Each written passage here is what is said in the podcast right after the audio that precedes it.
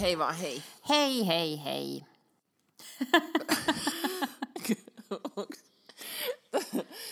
kuinka, kuinka matalat energiatasot tässä nyt on sitten keskellä viikkoa mm. kansainvälisenä podcast-päivänä. Onne, onneksi olkoon Lotta Ai tänä merkittävänä. joo.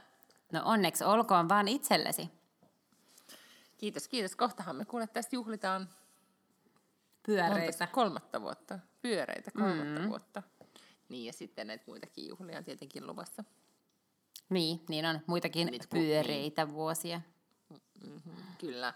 Kun lokakuun, nyt me ollaan vähän aika, niin siis huomenna vasta alkaa lokakuu. Joo, näin on. Nyt me nauhoitetaan siis virallinen- keskiviikkona. Kyllä virallinen Paklund Lange podcastin juhlakuukausi. Onko se lokakuu on meidän juhlakuukausi? No se on juhlakuukausi, kun on, on sekä molempien synttärit mm-hmm. että podcastin synttärit. Okei. Okay. Niin, sehän on niin, Se on, kyllä. Se on, se on aina se officiaali. Vaikka tänä vuonna ei nyt siis vissiin mitään suuriluonteisia festareita järjestetä ja kukaan ei ole kutsunut meitä puhumaan mihinkä seminaariin tai muuta vastaavaa. No se on totta, että kukaan ei ole pyytänyt meitä ö, mihinkä seminaariin puhumaan. Mä aion kyllä juhlia mun synttäreitä. vink, vielä ennättää. Vielä ennättää. Mä aion kyllä juhlia mun syntymäpäiviä. No miten nyt aiot sitten juhlia näissä poikkeusoloissa? Mä aion vaan aloittaa sen aikaisemmin päivällä. Täällä on siis hallitus määrännyt eilen, että kaikki ravintolat pitää laittaa kiinni kello yksi ja pilkun pitää tulla kello 12, mikä on tietysti hölmöä, koska tämä koskee nyt myös kaikkia niitä ravintoloita semmoisilla paikkakunnilla, missä ei ole ollut yhden yhtä koronatartuntaa koko tämän pandemian aikana, niin saman tien vaan päätettiin laittaa ihan kaikki kiinni. Mm. No täällä kiihtymis, mm, kiihtymisalueilla sitten vielä äh, laitetaan tota niin, niin vielä aikaisemmin kiinni, eli täällä sitten laitetaan äh, kiinni jo kello 23 ja anniskelu loppuu kello 22, mutta nämä ilmeisesti nyt äh, tulee vasta kahdeksas päivä kymmenettä voimaan, eli noin viikon päästä. Okei, siis nyt mä olen, mä, täytyy myöntää, en enää ihan valtaisasti jaksa seurata koronauutisointia etenkään Suomen medioista ja äsken tuossa silloin tällöin vain nykyisin enää luen Facebookia, mutta huomasin siellä, että osa esimerkiksi ulkomailla asuvista ystävistä on reagoineet samalla tavalla nimenomaan Suomen median toimintaan. Toki olen ymmärtänyt, että myös muissa maissa on vähän samanlaista eh, meininkiä, eli hyvinkin, no paljon vaan raportoidaan siitä, että kuinka monta keissiä ja missä ja miten, mutta Suomessa on keskitetty valtaisesti myös tähän altistuneiden raportointiin. Joo. Koko aika tulee uusia otsikoita siitä. Niin nyt kun sä sanot, että tämä on siis kiihtymis Vaihe. mikä vaihe, Mm. meininki, Joo. niin mi- mikäs, mitä se nyt siis tarkoittaa? No on olemassa... Kuinka kiihdyksissä Kyllä, te olette? joo. Anteeksi, en mä tiedä saako tästä edes vitsailla. Muun puolesta Nyt saa vitsailla. vitsailen. On siis olemassa, nyt mä tiedän kaikki nämä asiat, nyt on olemassa siis kolme vaihetta, on olemassa tämä perusvaihe, jota elettiin vaikkapa niin kuin kesällä. Siis normaalisti, jos ei olisi epidemiaa, niin sitten elettäisiin vaan sellaista niin kuin epidemiatonta elämää ja sitten ei olisi mitään tällaisia vaiheita. Mutta sitten jos on epidemian perusvaihe, niin sitten on niin kuin kesällä, että joku ehkä sai silloin tällöin jotain, mutta niin kuin tosi vähän. Ja kaikki yhteiskunta oli auki ja kaikki eli normaalisti ja näin. Sitten on tämä kiihtymisvaihe, ja sitten siinä niin kuin lasketaan esimerkiksi näitä tällaisia ää, lukuja, että kuinka moni per 100 000 asukasta per 14 vuorokautta on saanut tartunnan.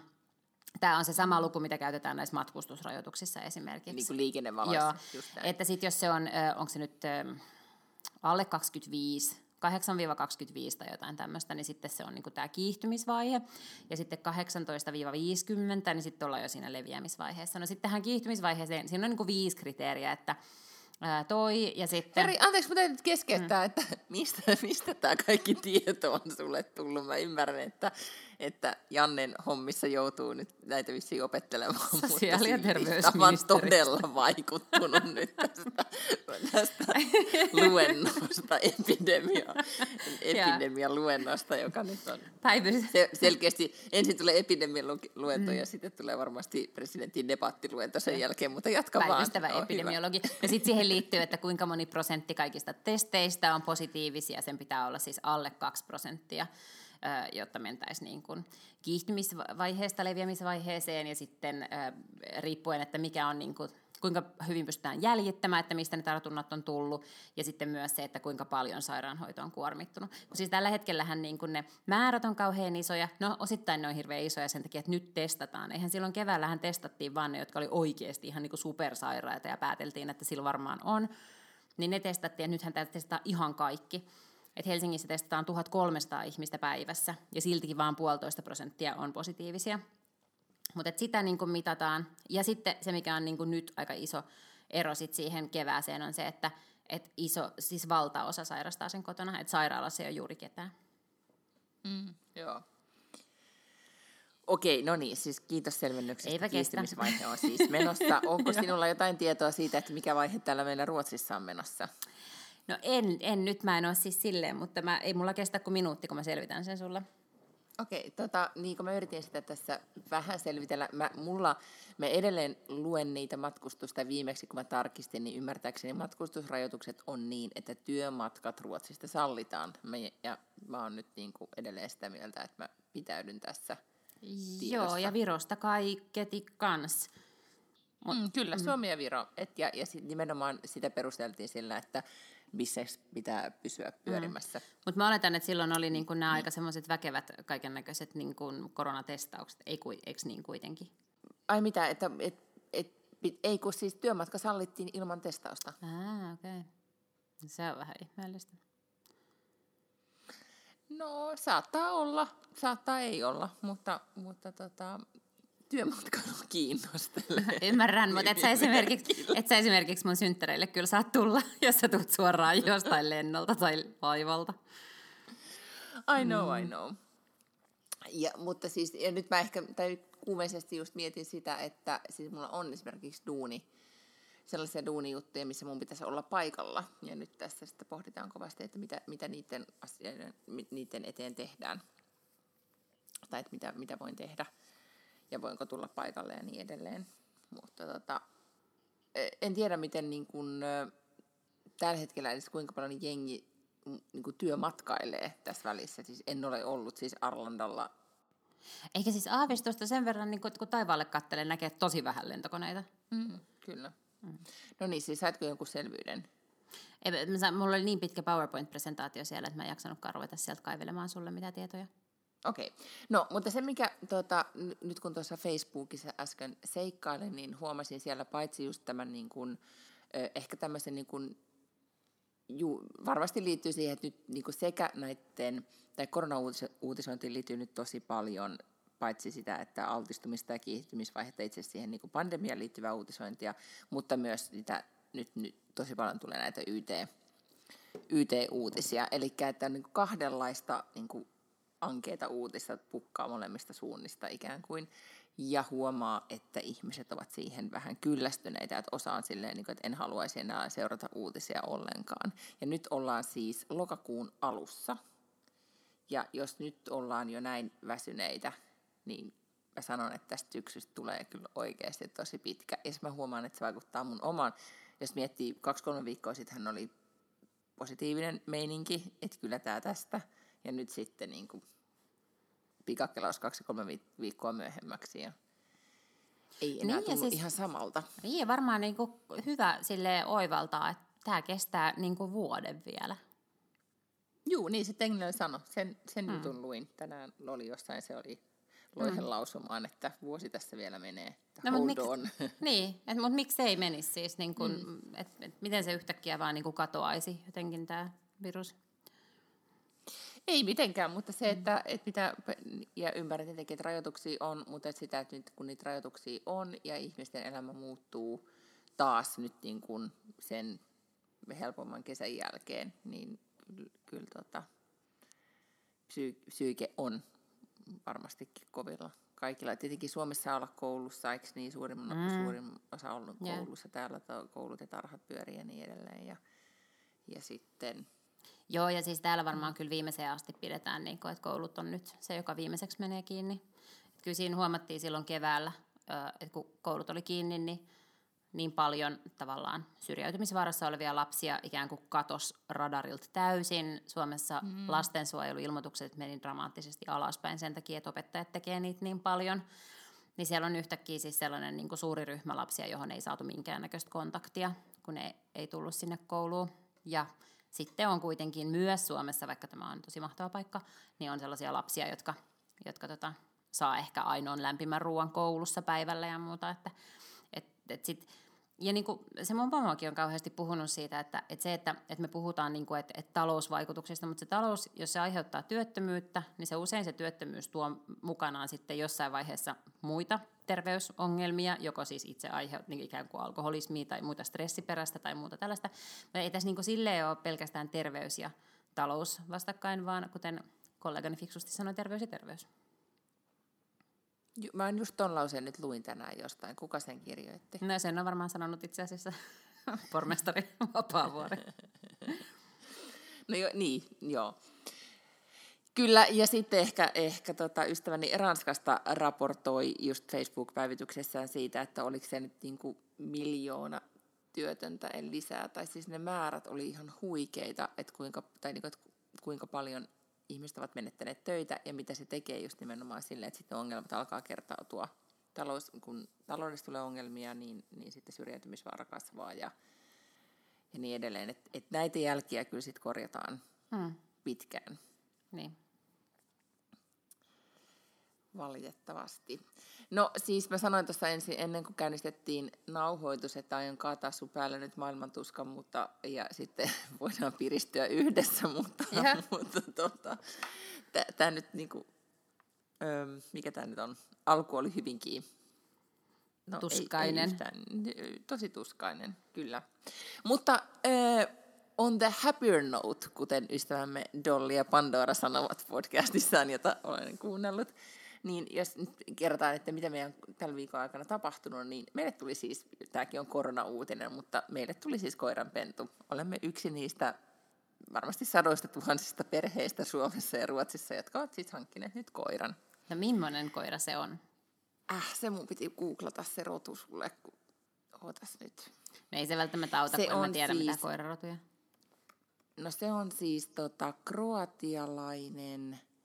Äh, kroatialainen metsästyskoira. Mm-hmm. Ja sillä oli tosi semmoinen hassu nimi. Sen nimi on Posavski Konik. Okei. Okay. Mm. Ei hirveän lainkaan niin kuin ystäväni, joka oli siis lapsena opetellut kaikki maailman koirarodut ulkoa, ei ollut koskaan kuullutkaan tästä koirasta. Okei, okay. mutta ehkä se on tullut vasta sen jälkeen, kun te olitte lapsia.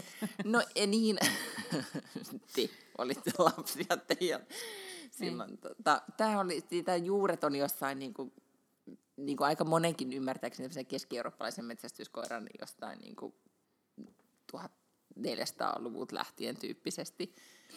Ja tämä on kuulemma erittäinkin niin kuin hyvä ja äh, help, ei nyt voi sanoa ehkä helppohoitoinen näin muutaman päivän perusteella, mutta siis hyvä perhekoira ja siis mieheni metsästää, niin sitten siinä piti olla tämmöisiä metsästäviä ominaisuuksia, kuten nyt, että siis ketut ja villisijat kuulemma sitten häneltä sujuvat. Okay. Mulla on joskus aikoinaan entisessä elämässä ollut koira, semmoinen pieni parsorrussel, ja Walter, laita koven kiinni. Walter. Ja nyt sitten, ja se oli aika, niin kuin se oli terrieri, ja siinä meni niin kuin koulutuksessa ja kaikessa muussa aika paljon aikaa, enkä mä en ollut silloin siinä hommassa ihan hirvittävän hyvä en tiedä, onko se nyt sitten sen parempi, mutta tämä on isompi koira. Tämä aiheuttaa paljon enempi niin kuin, ongelmia, kun se alkaa syödä tai purra jotakin. Tai, tiedätkö, se on jo nyt aika jässikkä kahdeksan viikkoisena. Niin mä oon, siis arvan, nyt mä tajunkin, miksi mä oon niin, hu, niin kuin masentunut. Tai et siis tälleen niin kuin alakuloinen. Mä oon nukkunut niin huonosti viimeiset yöt. Totta. Sen koiran takia? Sen koiran takia tietenkin, koska siis se nukkuu periaatteessa ihan ok, mutta, mutta totta kai se heräilee välillä ja vinkuu ja vikisee ja pissaa lattialle ja mitä nyt tollaiset mm. koiranpennot tekee. Joo, sehän olikin nyt selitys. Mä mietin, että miksi mulla on ollut vähän sellainen masentunut fiilis, mutta se johtuukin siitä, vaikka siis koira tuo paljon iloa, mutta siis just tämä niin on vähän semmoinen pikku vaihe olo. Mm. Niin ja siihen tottuu, mutta siihen kestää aina ennen kuin tottuu tommoseen. Kyllä, joo. Tämä on selkeästi ollut tämmöinen, niin kuin, mitä nyt sanoisin, no hy- tosi iso juttu tietenkin, kun perheeseen tulee koira. Niin, ja tämän koiran nimi on Luukke. Okei. Okay.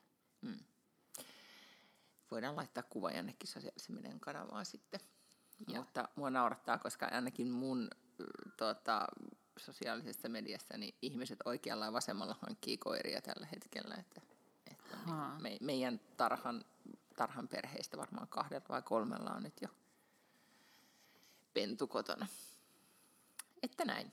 Mi- mistä Mites- se johtuu nyt sitten, että ihmiset hankkii niitä koiria niin paljon? Siis mä muistan silloin Kun... keväällä täällä oli joku uutinen, että ihmiset, jotka olivat harkinneet koiran hankkimista, tajus jotenkin tosi nopeasti, että hei nyt kun me ollaan himassa, niin nythän se on helppo ottaa, koska sitä pitää jotenkin vahdata sille aamusta iltaan niin kuin alkuvaiheessa. Niin sitten ihmiset jotenkin ajattelevat, että no nytpähän on sopiva hetki tähän. Mutta siis ei kai enää kaikki ihmiset nyt voi olla semmoiset, että ne on aina miettinyt, että pitäisikö hankkia, mutta mä en vaan tiennyt, mikä on oikea aika. Mä luulen, että se jotenkin liittyy siihen, että yhtä, kaikki tämmöinen niin ulko, ulkona liikkuminen on lisääntynyt. Siis kun sä mm. kun ei voi matkustaa tai ikään kuin viettää sosiaalisempaa ja sellaista, kun kaikki elämä keskittyy tosi paljon kotiin.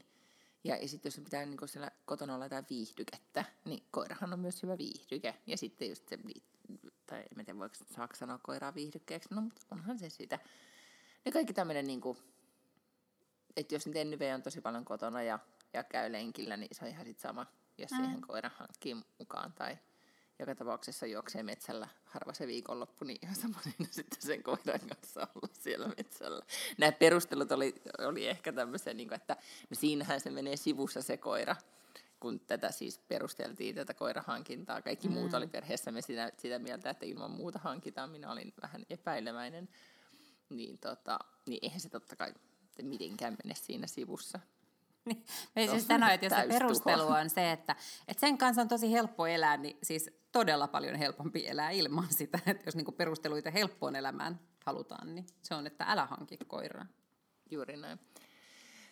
Kävin hakemassa, ajoin, äh, en tiedä kuinka hyvin tunnet Ruotsin maantietoa, mutta siis Westeroosin, joka on reilun tunnin matkan päästä. Mm-hmm. Tukholmasta olimme paikallisesta blokketista ostaneet eh, nahkaiset semmoiset antiikkinojatuolit, joita on tosi vaikea saada ylipäätään mistä huutokauppasivulta tai muusta. Ja sitten eh, blokketista ne bongattiin ja mä sitten hätäpäissäni sanoin, että minä voin sitten joku ilta käydä sieltä hakemassa. Ja sitten maanantai-iltana lähdin ajamaan Westerosiin ja, ja ajoin sitten puolitoista tuntia sinne ja takaisin meinas bensa loppuu ja eksyi matkalle ja kaikkien muutakin. Mieheni laittoi mulle sellaisen tekstiviestin, että siinä vaiheessa kun mä raportoin, että huoltoasemalta, että säkällä pääsin perille tänne, että unohdin katsoa sitä bensamittaria, eikä se niin tarpeeksi vilkuttanut. Niin tota, hän vaan totesi, että hän ihmettelee, että miten sä oot niin yli 40 elänyt ilman niin suurempia haavereita. Mm. Mutta yhtä kaikki hankittiin ne nahkanojatuolit ja sitten laitettiin, me remontoitiin meidän hallia, niin, siis, mistä tullaan sisään, miksi sitä kutsutaan kalhallen, kylmähalli, veranta. Sinne laitettiin nojatuoli, koska se sopi tähän niin kuin ajatukseen, että oli metsästyskoira ja sillä oli semmoinen kiva mm. peti ja vähän tämmöistä niin englantilaista maalaisromantiikkaa haettiin, tai tämmöistä niin kuin kartanoromantiikkaa tyyppisesti. Mutta sitten tänään äh, koira oli siellä omassa tilassaan hallissa ja minä olin etäneuvottelussa tai siis puhelimessa. Ja koira sitten otti ja söi sen nahkatuolin, sen no sata niin. vuotta vanhan nah- nahkatuolin. No kyllähän se nyt jo puolitoista vuorokautta kerkesi teillä olla. Eikö just näin. Niin tässä nyt tota, no ainakin viihdyke. Siis tod- koko aika tapahtuu asioita, jos ei mitään muuta. Mitäs sun viikko? No mä en ole mitenkään tahallani, tahallani ansoittanut omaa hyvinvointia jollain tuollaisella terrorisoivalla eläimellä. Mä olen tota, tukevasti täällä kiihtymisvaiheessa, eli aika paljon töitä sitten niin tehnyt. Mä kävin maanantaina Mäntsälässä, eli siis hyvin mielenkiintoisella maakuntamatkalla. Jostain syystä mäntsäläläinen kansanedustaja oli ajatellut, että kukapa osaisi paremmin puhua nuorisoa ympäri kuntapolitiikan hienoudesta kuin Lotta Baklyn. Ja sitten koska mä sanon kaikkien aina kyllä, kun joku pyytää miettimättä niin tarkemmin yhtään mitään, niin mä olen no ilman muuta. Niin siellä mä olin kuule Mäntsälässä maanantai-iltana. Se oli oikein mukava ilta. Siis houkuttelemassa nuoria. No toi kuulostaa ehkä aavistuksen pahalta, pahalta. Mutta, Joo, en mutta paikallisessa leffateatterissa oli siis tälleen, että minä ja sitten Mä en tiedä, onkohan se vieläkin kokoomusnuorten puheenjohtaja, tästä se on kokoomusnuorten entinen puheenjohtaja, mutta siis sellainen oikeasti nuori ihminen siis, niin kuin, että, että ikä alkaa kakkosella. Ää, semmoinen Matias ja sitten minä oltiin siellä. Ja sitten sen jälkeen sitten katsottiin, että me en enää jäänyt sinne, koska piti päästä pois Mäntsälästä kotiin, mutta tota, siellä sitten katsottiin elokuva yhdessä. Okei, okay. ja, ja. No, epäilemättä olit kuitenkin sukseen ja nyt on nuoriso sitten houkuteltu politiikan Epäilemättä, joo. Mutta, mutta jos vaihdetaan puheena että maailmanpolitiikan tilanteeseen, mm. niin jos mm. katsoit yhtään sitä, viime yönä oli siis presidentinvaalien, Yhdysvaltain presidentinvaalien, tuntuu siltä, että se on koko maailman presidentinvaali niin, tällä tuntuu. hetkellä taas niin tavasta, millä sitä uutisoidaan, mutta yhtä kaikki siis eh, Yhdysvaltain presidentinvaalien ensimmäinen vaalidebatti, niitä on vissiin siis neljä. Niitä on Ajaa, okei. Okay. Mä ajattelin kolme, Ai, mutta ehkä niitä on neljä. Niin kato, mä katsoin sua tolleen kysyvästi, koska ah. mä oletan, että sinä tulee tietoa. Mä jotenkin ajattelin, että niitä on kolme, mutta voi olla, että niitä on neljä. Tai sitten ainakin siis toi Mike Pence ja Kamala Harris sitten kerran äh, kohtaavat, että olisiko niin, että kolme, niin, kolmen presidentin vaaliväittelyä ja sitten niin kuin yksi varapresidentin vaaliväittely. Tota, mm, siis harkitsin kyllä jossain vaiheessa eilisiltaa, että jos olisi mennyt ihan sika-aikaisesti, jos olisi mennyt vaikka niin kuin puoli yhdeksältä nukkumaan, niin olisiko voinut herätä neljältä katsoa sitä. Mutta siis luojan kiitos, en A päässyt sänkyyn niin aikaisin, koska olin nauhoittamassa Helsingin kokoomuksen podcastia eilen illalla. Ja sitten muutenkin, koska mulla on ehkä joku itsesuojeluvaisto, sitten kuitenkin, niin en noussut neljältä katsoa sitä. Mutta kyllä mä sitten heti aamulla, kun tuossa keittelin kahvia, niin sitten lukasin Hesarissa. Hesarilla on ähm, Petja mikäköhän sen on, Petja Pellinen, joku tämän tyyppinen. Ja sitten uh, Anne-Sofi Berner on, on tota niin, niin, oli sitten live jotenkin twiitannut, tai vähän niin kuin live-twiittihenkilö niin kuin seurannut livenä sitä, ja mm. sitten ne oli kirjoittanut sellaisen kooste-artikkelin sinne Hesarin sivuille, ja mä luin vaan sen kooste-artikkelin, ja oli silleen, että joo, mä varmaan niin kuin kykene katsoa sitä, koska se, se Trump vaikuttaa sellaiselta niin kuin mielisairaalta pelleltä, tai pelleltä, pelleksi hän häntä oli Joe Bidenkin hermot menettäessään ilmeisesti kutsunut siellä siellä vähän epäpresidentillisesti väittelyssä, niin mä ajattelin, että ehkä mä en sit kuitenkaan edes katso sitä ollenkaan, edes nyt en niin kuin, terrorisoi itseäni menemällä YouTubeen katsoa klippejä. Niin, siis sitähän nyt oli niinku luonnehdittu, että kaikkien aikojen niinku järkyttävin ja kamalin niinku presidenttiväittely. Sen verran äh, tällaisen anekdootin bongasin, että The Economistin tällainen data scientist Twitterissä näytti, että eilisillalla oli tullut piikki USAssa Google-hakuihin, jotenkin miten muuttaa Kanadaan. Mm-hmm.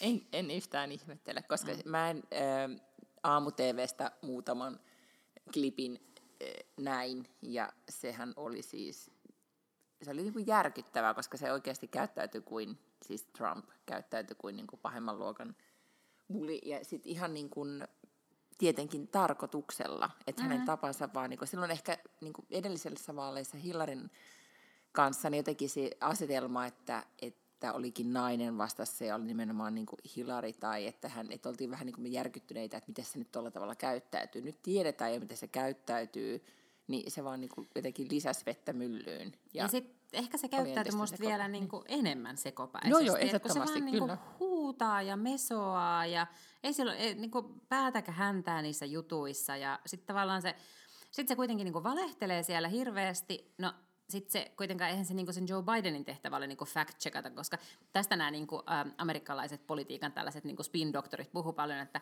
et Hillaryhan teki sitä, että kun niillä oli näitä väittelyitä, niin Hillaryhan siis niinku jakso jotenkin fact-check Trumpia. Mm. Että kun Trump vaan keksii päästään niitä juttuja tai valehtelee, mm, niin sitten se aina niinku oikasi. Ja se oli tavallaan, niinku, että et se siellä aina seisoi, niinku, että ei toi ei ole totta ja näinhän tämä oikeasti on ja tässä on nämä faktat. Ni, niin sit se ei, se ei niinku myöskään ole se oikea asetelma. Et eihän se, et siellä pitäisi niinku pystyä kilpailemaan tasa, eikä niin, että yksi vaan mesoaa ja to, toinen yrittää niinku oikoa sitä. Että se olisi tavallaan se juontajan tehtävä. Se kai se juontaja oli vähän niinku yrittänyt mä luin, että, että hän kuitenkin välillä oli silleen niin kuin yrittänyt oikoa, mutta ei sillä nähtävästi ole mitään väliä. Niin, ja sitten mä näin joku ö, hostin, nyt päänsä päähän, niin Instagramissa vaan bongasin ö, tämmöisen niin kuin, joku TV-hostinäyttelijä, mikä ikinä olikaan, niin oli jotenkin live, live-striimannut vaan oman kommenttinsa siitä, ja totesi, että tämä henkilö Bill Wallis, mikäköhän se nyt oli, toimi Kuka? pitkän linjan televisio. Niin, ah, Kuka Chris, se oli? Äh, Chris jotakin, semmoinen Foxin toimittaja. Niin aivan, se kuitenkin niin pitkän linjan toimittaja, mm. joka on ollut kaikista, on varmasti ollut oikeasti kovissa paikoissa, niin tämä äh, totesi vaan sit, että ei ollut missään tapauksessa niin kuin valmis niin kuin, tämän tyyppisen, että siellä pitäisi olla joku, en tiedä mikä paini erotuomari. Ja mm. sitten hän myös niin kuin itse totesi, että, että tai totesi hauskasti, että Trumpiin pitää suhtautua, kuten, niin kuin, tai ottaa miten, niin kuin mallia siitä, miten Melanie niin kuin, tuota, kontrolloi Trumpia. Eli se näytetty tämmöisiä klippejä, että miten se niinku vaan iskee, tai sille, tiedätkö, läpsäsee kädelle, vähän niin kuin Joo. taaperon kanssa, joka menee keksipurkille, että nyt käyttäydyt näin. Et selkeästi koven, kovemmat otteet. On. Mutta kiinnostavaa nähdä nyt sitten varmaan tässä seuraavien päivien aikana. Tietenkin siellä on jotkut hullut ö, tota niin, niin, numero nikkarit myllännyt ö, kovasti kaikkia uusimpia galluppeja, että miten tämä vaikuttaa. Että onko ihmiset, enkä mä tiedä, että onko ihmiset edes katsonut sitä siis Amerikassa. Kuitenkin siellä asuu niin paljon sitä väkeä, että et, et onko sitten oikeasti tämmöisellä vaikutusta, en tiedä. Toinen asia, mikä nyt tuli, että New York Timeshan oli nyt sitten ka- kaivannut, koska siitä asti, kun Trump on ollut presidenttinä ja itse asiassa varmaan jo presidenttivaali ehdokkaana, niin hänen ää, rahoistaan on puhuttu ja hänen niin kuin veroilmoituksistaan on yritetty kaivaa esille, että mitä se maksaa veroja ja, ja miten se on niin kuin veroja hoitanut. Ja niitä ei pystytty. Hän sanoi itse, että hän ei voi näitä julkaista, koska, koska häntä, tota, niin, niin, hän on verotarkastuksessa, mikä ei siis pidä paikkaansa. Hän olisi silti voinut julkistaa ne kaikki verotietonsa. Mutta hän ei ole siis suostunut, se jossain vaiheessa oli jo niin kuin, ei se nyt ehkä ihan, jaa, että ei olisi ollut korkeimmassakin oikeudessa peräti, että pitääkö ne julkistaa vai ei julkistaa.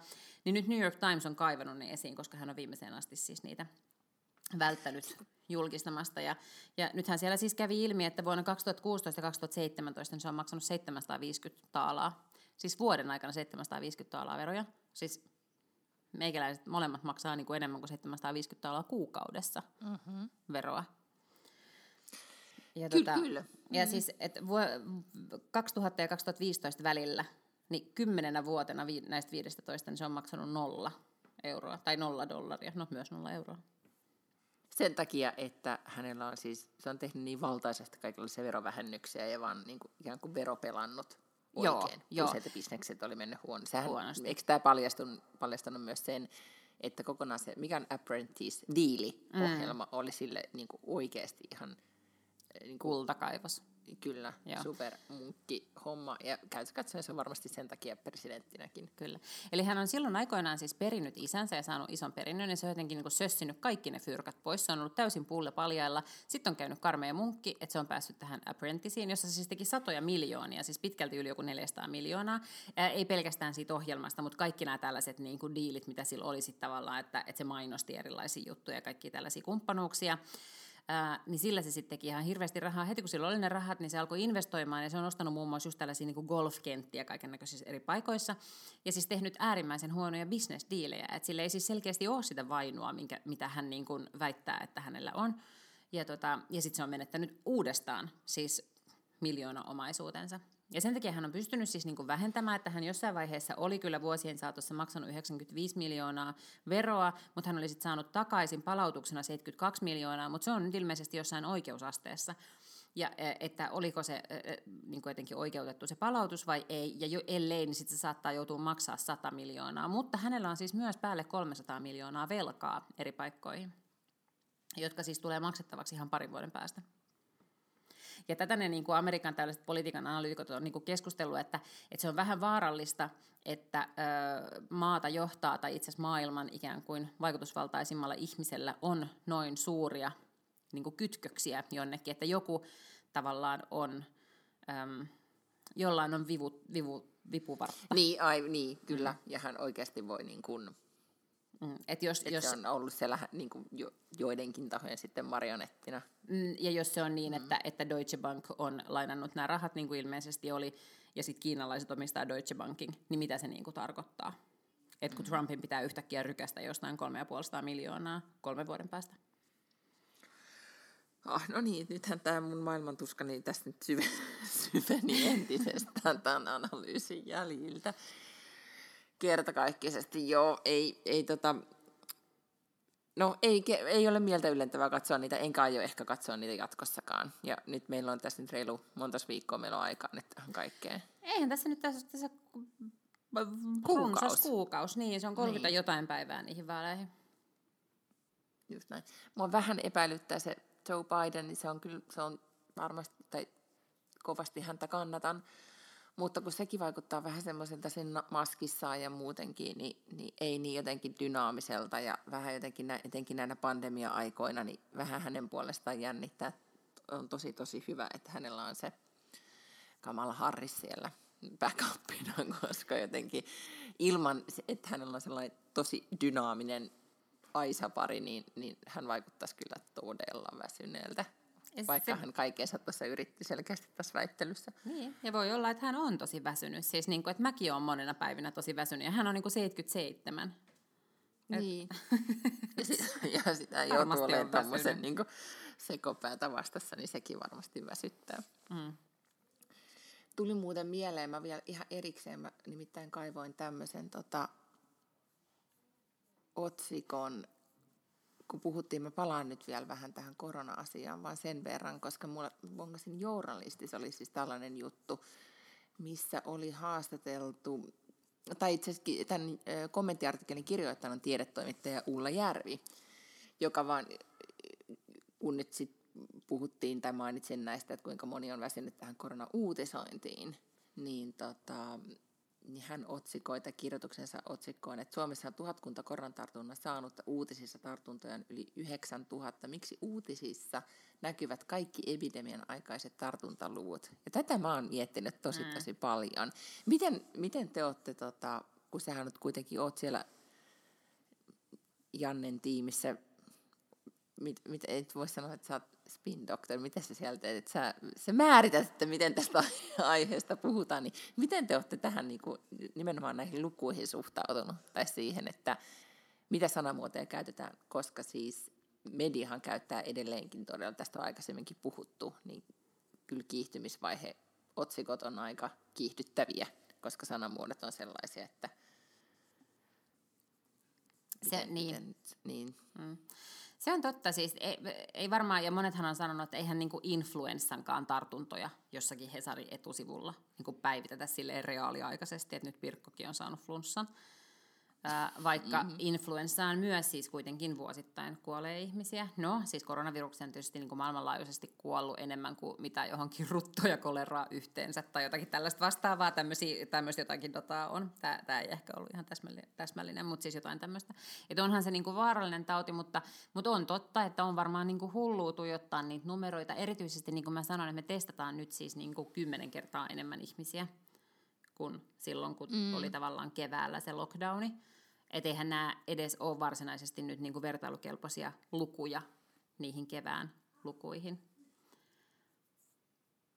Niin aivan, ja joo kyllä. Ja, ja mä itse nimittäin ihan erikseen katoin vielä jostain jonkun, tota, tästä on jo aikaa, siis näitä pylväitä kun näkyy, että kuinka paljon on niin kuin, diagnosoitu tai sa, saanut tota, tai tartunnan saaneita, että miten ne suhtautuisivat niihin kevään lukuihin, koska jotenkin jos ihan näitä otsikoita katsoo tai sitä keskustelua, niin tulee semmoinen olo, että, että taas mennään. Mm. Ja jotenkin vähän tulee Mut, semmoinen niin. olo myös, että onko, onko se, koska niin, että olisiko se myöskin... Ja se ei ole ehkä ihan niin kuin samalla tavalla ö, totta, koska se, mitä niin kuin tavallaan jotenkin pitäisi pystyä, enkä mä tiedä, en ole toimittaja, että nämä pitäisi niinku pystyä vähän erittelemään se, että kun tämä on tosi vaarallinen riskiryhmille, että millä tavalla jotenkin meidän pitäisi niinku kaikki paukut laittaa siihen, että riskiryhmiä suojataan. Tiedätkö, että jos sä oot mm. et, et perusterve, eli sulla on joku keuhkoahtauma tai joku tämän tyyppinen niin kuin muuten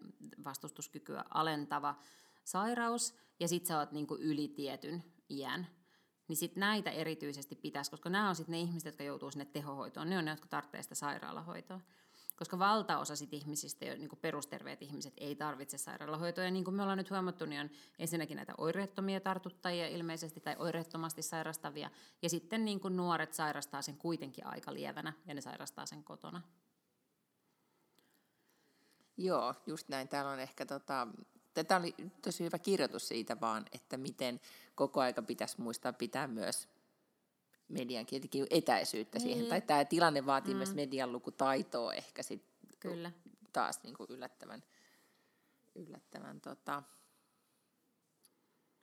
paljon, koska, koska tätä uutisointia, mutta mä olen ymmärtänyt, että ongelma ei ole siis ei ole Suomen ongelma, ei ole Ruotsin ongelma, ei ole Ranskan ongelma, vaan että se on aivan joka puolella. Mm sama, sama juttu. No tämä nyt vain tämmöisenä havaintona. Hyvä havainto. Mm. Hei, saanko mä suositella, nyt puhutaanko jostain kevyemmästä? Joo, ennen kuin mä alan puhumaan näistä mun kirjasuosituksista. Joo, jotka on hyvä. todella synkkiä. Mä löysin tällaisen uuden Instagram-tilin, jonka nimi on Overheard Celebs. Ja sitten ihmiset saa sinne niin kun lähettää, että millaisia jotenkin hetkiä heillä on ollut julkisten kanssa, mutta siis nyt puhutaan maailman julkiksista, että on tällaista niin Hollywood-tasoa, mm-hmm. ää, tai miten, et, niin kun, mitä kohtaamisia on ollut, tai mitä ne on niin kun, nähnyt, että joku julkis tekee, mutta ne ei ole mitään sellaisia niin kuin ällöttäviä paparatsijuttuja, vaan ne on kaikki jotenkin semmoisia, että missä se näyttäytyy niin kuin ihastuttavassa valossa se julkis. Ja siitä tuli kauhean hyvä mieli lueskella. Se on aika uusi tili, että se on varmaan vasta niin kuin pari viikkoa ollut, siellä ei ihan hirveästi vielä ollut tota niin, niin Onko tämä sama kuin Overheard LA ja Overheard New York, siis nämä niin kuin... No vähän joo, paitsi että joo, kyllä, mutta ne on niin kuin kaikki julkiksi. Just joo. Tai tarinoita julkiksista. Okei, mä kuulen, että tämmöinen ilmiö on siis olemassa, että täällä Ruotsissa puhuttiin erässä podcastissa siitä, että ihan siis niin kuin, mä en tiedä, oliko se nyt välttämättä sitten Instagram-tili, mutta ainakin TikTokissa ja näin, niin arvioidaan, tai jossain muissa somekanavissa, mitä nyt nuorisolaiset käyttää, niin arvioidaan sitä, että miten joku niin julkis on käyttäytynyt jossain tilanteessa. Se taisi olla joku, tämä oli joku jenkki, sukupolvitsetalainen, joka aloitti tämmöisen, tai arvioi, oli jossain kahvilassa tai ravintolassa duunissa, just Losissa, niin alkoi siellä arvioimaan ihmi, niin kuin siellä käyneitä julkkiksia ja listas niitä ja niin edelleen ja niin edelleen. Niin vähän tämmöistä samaa on kuulemma täällä Ruotsissa ollut myöskin. Aha. Että jos julkis menee kauppaan, niin sitten mm-hmm. se kaupan kassa saattaa arvioida, että, että viisi kivointa asiakasta tällä viikolla olivat. Okei. Okay. Ehkä jossain Losissa tuollainen voi toimia, ehkä vielä Tukholmassakin, mutta... no, Paljon no. on olemassa joku tili, jossa arvioidaan, että sä oot käynyt Alepassa, että kuinka, kuinka, kuinka kiva sä olit. Niin, mutta kun täällä on niin kauhean vähän niin kuin julkiksi, sille oikeasti julkiksi. Siihen niin, me totta. yleensä tyssää monet asiat tässä maassa. Joo, mutta se, mutta se on ajattele, mikä niinku tämmöinen stasi, onko se, oliko se stasi-meininki? Joo, mm. että koko aika niinku sua arvioidaan johonkin suuntaan. Niin, se on Miten totta. nyt meni. Niin. Kyllä. tota, okei, no mutta toi kuulostaa kivalta, voin alkaa seuraamaan tota. Mä oon edelleenkin aivan upsukkeluksissa sen, äh, mikä sen sarjan, Yellowstone-sarjan kanssa. Nyt me ollaan katsottu sitä edelleen, olemme edistäneet tätä niin parisuudeprojektia, eli katsomme sitä myös yhdessä. Ja sitten mieheni vaan totesi, että tämä on aivan kuin, siis tämähän kun katsoisi Dallasia ja Dynastiaa. Oh, ihanaa. Mutta se on vaan vähän niin kuin, tai tämmöisessä niin kuin western, western maailmassa, cowboy-maailmassa niin, tota, niin senkin takia se varmaan tuntuu semmoiselta niin kuin läheiseltä ja tutulta. Koska siinä on ihan, joo. Just näin. Mm. Ja siinä on niin kuin, tämmöiset niin kuin samantyyppiset juonittelumeininkiä ja muuta, mikä eli, oli näissä siis, klassikkosarjoissa. Eli kuten Kev- myös, esimerkiksi, niin. eli Kevin Costner on uusi J.R. Ewing. No ehdottomasti, vähän kyllä. ja, ja nyt, joo. Ja nyt, Tiedätkö, muista, se, sekin sanoa, niinku, mm. sano vaan. J.R. Ewingistä siis me katsottiin, mä en niin kuin hirveästi katso, mä muistan niin kuin Dallasin silleen kuitenkin vähän mun lapsuudesta. Mä muistan, että mä oon ollut tosi pieni, kun, kun Dallas loppui, siis mä oon ollut kuitenkin niin kuin 10 tai 11 tai jotain tällaista. Mutta se linkittyy jotenkin siihen, että me katsottiin sitä mun isän kanssa todella paljon, sitä Dallasia. Ja mun mielestä jotenkin J.R. Ewingissa ja mun isässä oli jotain tosi samaa. Sitten mä olin oikeasti ihan hirveän surullinen, kun Larry Hagman kuoli. Vaikka mä olin myös lapsuudessa katsonut todella paljon J.R. Ewing, siis Larry Hagman oli tämmöisessä sarjassa kuin G, um, I Love Jeannie, ei kun, I Dream of Jeannie. Sanooko mitään? Mm-hmm. Ei sano yhtään mitään. Mä, taas tulee googletettavaa tässä. Varmaan siis 70-luvulta tämmöinen amerikkalainen sitcom, missä J.R.U. ei, vaan Larry Hagman esittää lentokapteenia tai astronauttia tai jotain tällaista. Ja sitten se menee naimisiin sellaisen naisen kanssa, joka onkin siis pullon henki. Ja sitten se niinku pystyy taikomaan se mimmi ja kaikkea tällaista. Kuulostaa nyt, nyt Tosi se laittaa, hämäriä muistikuvia Se laittaa on kädet tästä. tälleen niin kuin ristiin eteensä ja sitten se nyökkää tälleen ja sitten se silleen niin kuin Just taiko. Näin. Joo. Miten sä voit?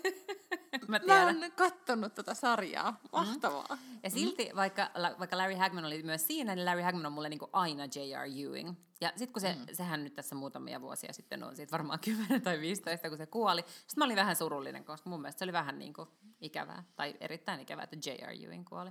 Joo. No, totta kai onhan se niin yhden aikakauden, yhden aikakauden loppu. Mä muistan sitä, että mullahan on sellainen, ää, en voi sanoa, onko se niin tragedia, mutta tota, mut kuitenkin, että mä en, siis me ei saatu katsoa Dallasia tai dynastiaa. Aa. Jostain syystä. Eikä saatu katsoa myöskään Ritari Ässää. Oho, okei. Okay. Mm.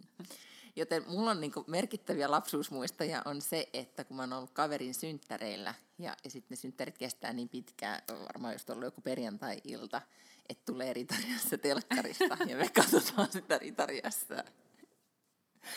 Et se on jotenkin, mä vieläkin muistan sen, koska mä olin vähän pettynyt siihen, että se ei ollut sit niin ihmeellinen se puhuva autokit, mitä mä olin, niin kuin, tiedätkö, odottanut tietenkin, jotenkin se olisi ollut tosi merkittävää. Mut mä oon siis käynyt katsomassa Kittiä, Kit oli Suomessa. Kit ja David Hasselhoff oli molemmat Suomessa joskus 80-luvun lopulla varmaan tai 90-luvun alusta jotain tällaista. Mulla on David Hasselhoffin nimmarikin. Okei, okay, okei. Okay. Nyt mä oon vähän kateellinen. Niin. Mm.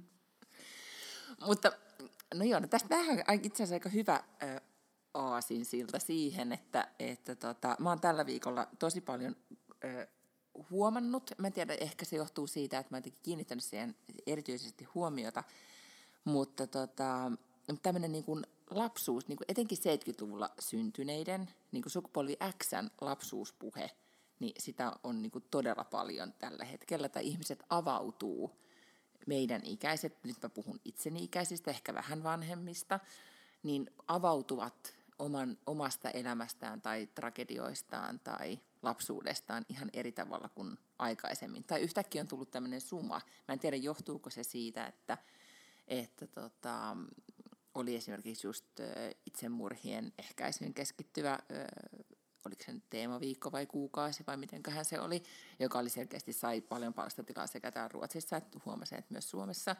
Ja sitten, ja tämä nyt liity niin kuin, la, niin kuin sukupolvi X ja traagisiin lapsuuksiin, tai edes ei tarvitse olla traagista, mutta ylipäätään lapsuuskokemuksiin.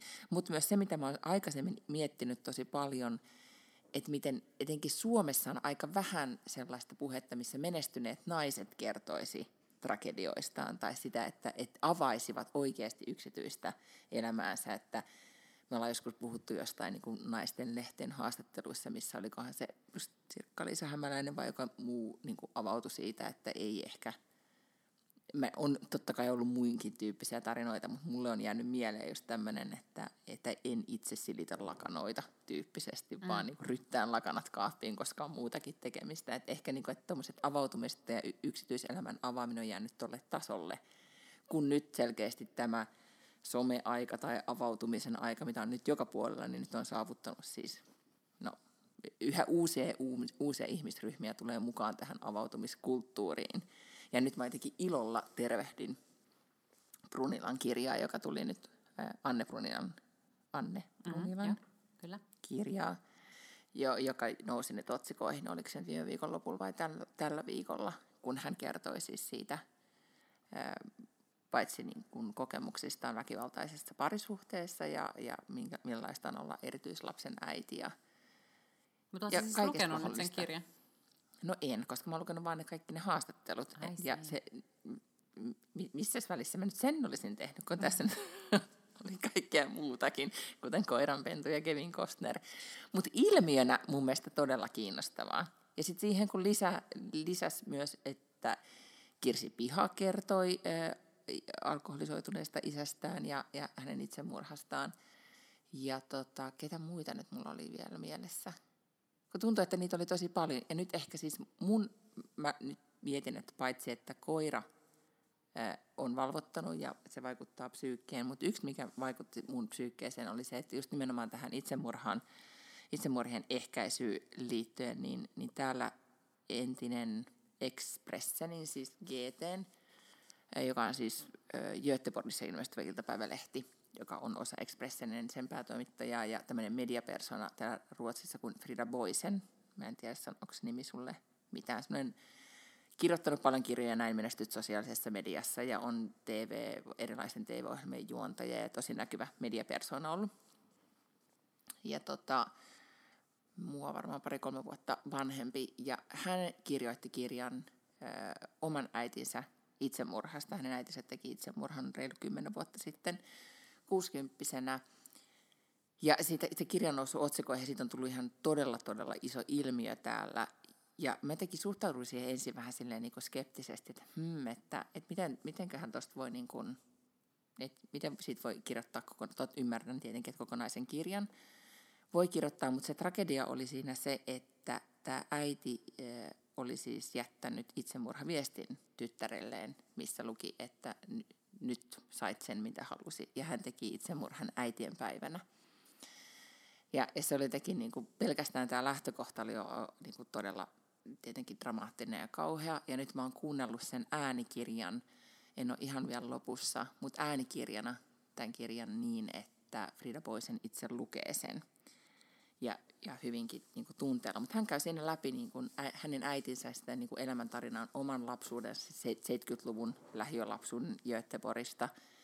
Ja todella paljon se käsittelee myös niin kuin, ehkä sitä ei nyt välttämättä niin kuin yleistään 70-80-luvun perheelämää, mutta aika paljon tämmöistä niin naisen asemaa, naisen asemaa parisuhteessa, jossa mies tekee uraa ja voi tehdä mitä vaan. Kvinnofellaksi sanotaan ruotsiksi, mitä se olisi mm, suomeksi. Naisansa.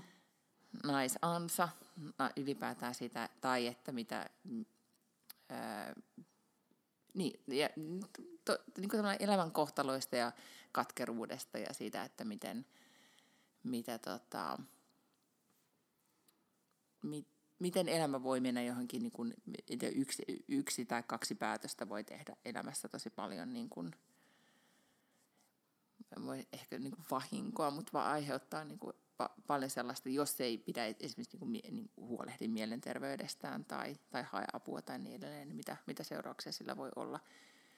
Mutta se kirja on niin synkkä, niin kuin, ei niin, että se olisi ollut ihan niin kuin jotenkin erityisen niin kuin, tosi paljon poikkeava hänen lapsuuteensa. Hänen kokemukset on aika paljon semmoisia, mitä varmasti toisella monella niin kuin, meidän sukupolven lapsilla on, mutta silti, niin, niin tota, kun lähtökohta on jo toi, niin se on aika, aika raju. Mutta hänen kirjansa niin, ja ylipäätään sitä, että aihepiiri on kiitelty täällä ihan valtaisasti, että, että nyt uskalletaan puhua. Että siitä on syntynyt sellainen aalto oikein, että ihmiset niin kun,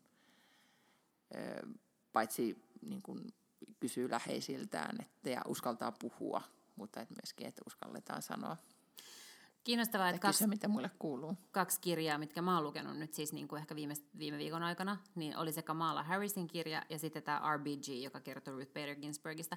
Ja heillä molemmilla on myös jotenkin todella ratkaisevassa asemassa heidän öö, menestystään tai ylipäätään niin kuin elämänvalintoja on ollut juurikin äiti.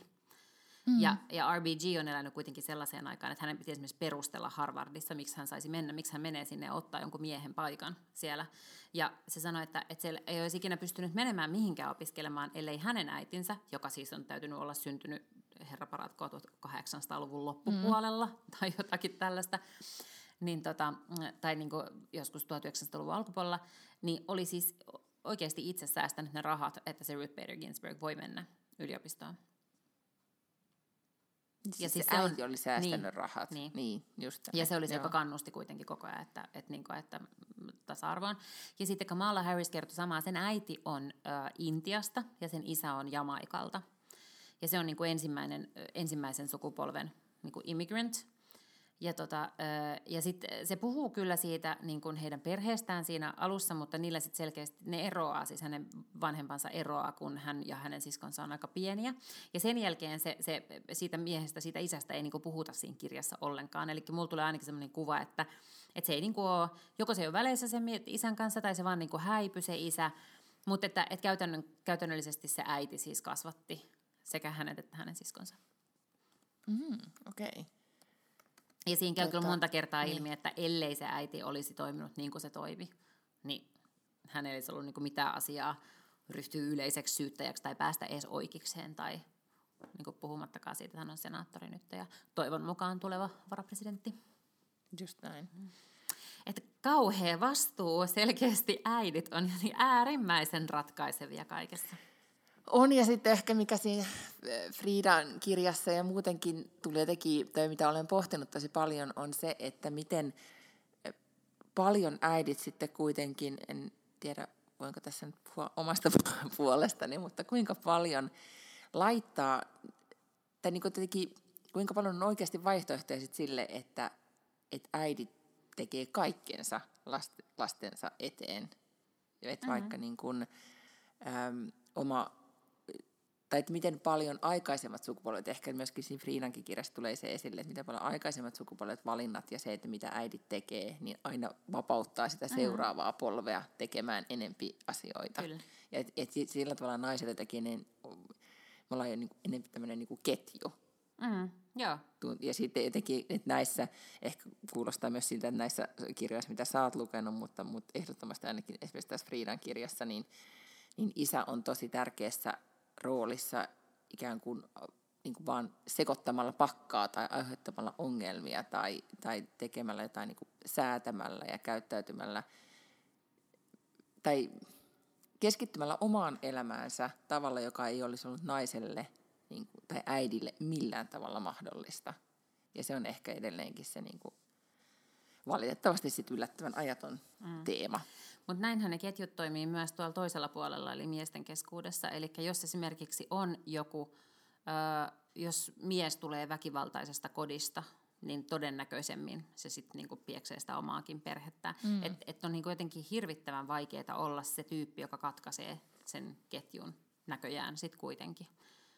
Mm. Mutta tässä oli toinen tota, tai tämäkin on, tämänkin mä luin naisista, niin kirjailija Miikka Nousiainen kirja, ö, oli Menaisen haastattelussa ja avautui myös hänen, ei nyt voisi, ehkä just nimenomaan hän kuvasi itse sitä niin kuin ajan, ajalle tyypilliseksi lapsuudeksi, eli tämmöisen niin 70-80-luvun lapsuudeksi, joka oli aika niin kuin, kun tulee niin kuin, on ajanut pyörällä, pyörällä tota, kaatunut ja hampaat on kurkussa, niin isä sanoi, että miten helvetissä sitä pyörää osaa ajaa, niin kuin, koska se, se oli ajan henki. Että et, et nimenomaan et ei ollut ehkä sen niin kuin poikkeuksellisen kamala, oli vaan just semmoista kuin mitä, mitä silloin oli. Niin hän just kuvailee sitä, että miten vaikeaa on se katkaista se, että ei alkaisi toistaa niitä samoja asioita, mm. mitä, mitä itsellä on toistettu, vaan tietoisesti sitten muuttaa muuttaa sen, mitä, mitä, tota, mitä on sanottu. Tai itse toimii toisin niin. kuin, mm. kuin mitä on itseä kohtaan toimittu. Mutta tämä on itse asiassa myöskin happy note, huomattavasti happy, traaginen tarina, mutta, mutta sitten ehdottomasti silloin on todella todella onnellinen loppumaan sulle jo viime viikolla vissiin. Me ei puhuttu tästä kuitenkin, tästä Human of New Yorkista. Ei. Niin. Human of New York, eli HONY, on tili, jota seuraa about 10 miljoonaa ihmistä Insta- Instassa, jossa siis Brandon Stanton, kohan se oli, kundi kuitenkin kuvaa newyorkilaisia ihmisiä ja, ne, niin kun, ja sitten aina samalla kun se kuvaa, niin se haastattelee niitä, että on aina niin kun, niistä kertaa joku lyhyt tarina. Ja nyt karanteeniaikana niin hän, nämä ihmiset on itse lähettää niitä tarinoita ja ne on aina tämmöisiä niin kuin, Mä muistan silloin ainakin keväällä mä itkin aina niiden tarinoiden ääressä ihan valtaisasti, kun oli, monetkin oli niin koskettavia. Ja osa niistä on sitten tietenkin myös onnellisia ja osa sitten ehkä vähemmän onnellisia. Mutta nyt siellä oli siis, alkoi, ei tästä ole montaa päivää, muutama päivä sitten alkoi tämmöisen tota, New Yorkilaisen, oliko 76-vuotiaan entisen stripparin, Stefanien tarina. Ja sen stripparin nimi oli tai tanssia, erottinen tanssi, miksi se ikinä sanotaankaan, oli Tangueri. Tosi vaikea nimi. Mutta tota, äh, hän esiintyi ensimmäistä kertaa tällä tilillä joskus viime keväänä, kun Brandon oli pongannut sen kadulle, ja se vaan vaikutti sellaisella, niin kuin, siitä tuli viraali jo silloin, koska hän oli paitsi pukeutunut hyvin niin kuin, äh, tyylikkäästi, ja sillä oli tosi niin kuin, erikoiset jutut, tai siis sillä oli mahtavia muistoja menneestä New Yorkista, nimenomaan just 60-70-luvun äh, New Yorkista. Ja tämän uran aikana, milloin se näki kaikenlaista silloin, äh, strip, se ei vissiin se sitten stripannut, vaan se oli nimenomaan tämmöinen erottinen tanssija. Yhtä kaikki sillä on terveysongelmia ja Brandon halusi, tämän tilinpitäjä siis halusi auttaa sitä, niiden piti tehdä podcast-sarja ja sitten kerätä rahaa, mutta nyt tällä Stefaniella on ollut niin paljon terveysongelmia, että se podcast-sarja ei onnistunut ja sitten ne päätti vaan postata tämmöisen ikään kuin jatkokertomuksen Instagramissa, josta siis tuli myös niin kuin superviraali ja ihan niin kuin valtaisa menestys. Se on, mä ihmiset on niin päivittänyt Instaansa epätoivoisia, että ne saa uusia niin tarinoita. Ja sieltä tuli, milloin taas tulee uusi postaus, ja mä olin yksi näistä miljoonasta, jotka sitä, sitä koko aika päivitti. Ja se tarina, se kannattaa aloittaa sitten, kun nyt jos et ole lukenut sitä, niin aloitat sieltä ensimmäisestä postauksesta ja sieltä luet ne kaikki 32 postausta saman tien. Eilen tuli vielä 33. yllätyspostaus, joka oli vielä ihan mahtava. Mutta parasta tässä kaikessa on siis se, että Stefania tarvitsee paljon apua, siis niin kuin jatkuvaa ympärivuorokautista hoitoa ja niin edelleen, ja hän ei halua muuttaa kodista, missä hän on asunut 50 vuotta New Yorkissa, niin pois, niin että hän saisi sen avun sinne. Niin tavoitteena oli kerätä miljoona euroa, miljoona dollaria mm-hmm. GoFundMeissa, ja nyt sitten kasassa on kaksi miljoonaa dollaria Stefanielle. Ihanaa. Ja tämä tarina on niin, niin mahtava, tämmöinen niin ihmisten hyvyydestä ja siitä, että miten niin kuin todellakin vaikeista asioista tylin ää, äiti heittää kotoa ja joutuu Stefania istumaan. Niin kuin hänen elämänsä alkoi, niin kuin aikuinen elämänsä voit siitä, että hänet heitettiin pois kotoa ja hän joutui vankilaan. Ja. Niin tota, sitä suosittelen. Hyvä. Jos hän niin kuin on kiinnostunut tarinoista. Hyvä. Se on tämmöinen hyvä feel good lopetus. Se on todella, koska sitten muuten mä vaan katsoa sitä Kevin Costneria. Mä aion itse asiassa tänään aloittaa lukemaan, koska mä sain vihdoinkin tämän Kevin Kwanin kirjan. Kevin Kwan on kirjoittanut siis Crazy Rich Asians-trilogian, mm-hmm. puhuttiinko me tästä viimeksi? Ja nyt, äh, joskushan puhuttu ehkä. Mm? Ja tota, siis Kevin Kwan ei ole kirjoittanut mitään muuta kuin ne kolme Crazy Rich Asians-sarjan kirjaa, ja nyt sieltä on tullut tämmöinen kuin Sex and Vanity. Niin nyt sitten sitä odotan, koska mä tykkäsin niistä. Pidän tuosta nimestä. Joo. Ja siis mun mielestä ne Crazy Rich Asians-kirjat on ollut ihan supermielenkiintoisia. Ne on niinku tosi hyviä, koska ne on hauskoja, mutta ne vetää, niissä on hyvä juoni, niissä on kiinnostavat hahmot. Että se on niinku, se on viihdekirjallisuutta, mutta se on jotain sellaista genreä, mitä ei niinku ole ennen ollut. Se ei mene mihinkään sellaiseen tiettyyn ja siitä mä tykkään ja toivon, että tämä seuraava on yhtä lailla jännittävä. Mm. Ja sitten mun pitää erikseen mainita, että meillähän oli, kommentoitiin Instagramissa siitä, että, että kun mä viimeksi sanoin, että Schitt's Creek ei, niin kuin etenee vähän silleen niin kuin hitaasti, en ole vielä rakastunut hahmoihin, niin mä olen muualtakin, paitsi että meidän siellä kuuntelija kommentoi, että oikeasti siis kannattaa tutustua tai niin kuin jatkaa, koska se vaan sarja paranee kun sitä katsoo pidempään, ja sitten olen kuullut todistuksia siitä, että niihin hahmoihin oikeasti rakastuu, ja sitten siitä tulee todella, todella feel good ja täydellinen ja ihana sarja. Joten ehkä nyt sitten rupean sitäkin tässä sitten oikein urakalla katsomaan, että pääsen siitä, siitä ensimmäisen kauden, tota, mikä se nyt on, suo. Suosta. Mäkin sain hei, yli. palautetta Twitterissä, että nyt valehtelet, että kyllä olet nähnyt Brad Pitt-elokuvan, olet varmasti nähnyt Thelma Louisin. Ja olin silleen, että en oo, en oo nähnyt Thelma Louisia myöskään. Älkää että aliarvioiko mun, yhte, mun yleissivistyksen aukkoja. ne ovat suuria ja laajoja. Mä oon nyt kehittänyt sellaisen syntymäpäiväohjelman, joka ensinnäkin, niin kuin, siis se tehdään, toteutetaan etänä, se alkaa Telmalla ja Luisilla, sitten, mä ostan, sitten susta pitää ottaa sellainen alastonkuva, mikä Gwyneth Paltrow postasi, kun Aa, se täytti joo, nyt 47, niin joo. susta otetaan sellainen alastonkuva, mm-hmm. ja sitten sä saat jonkun kuup vartalovoiteen, mitä sä voit levitellä itseensä ja, ja sitten jotain, joku kristallihommeli siihen päälle.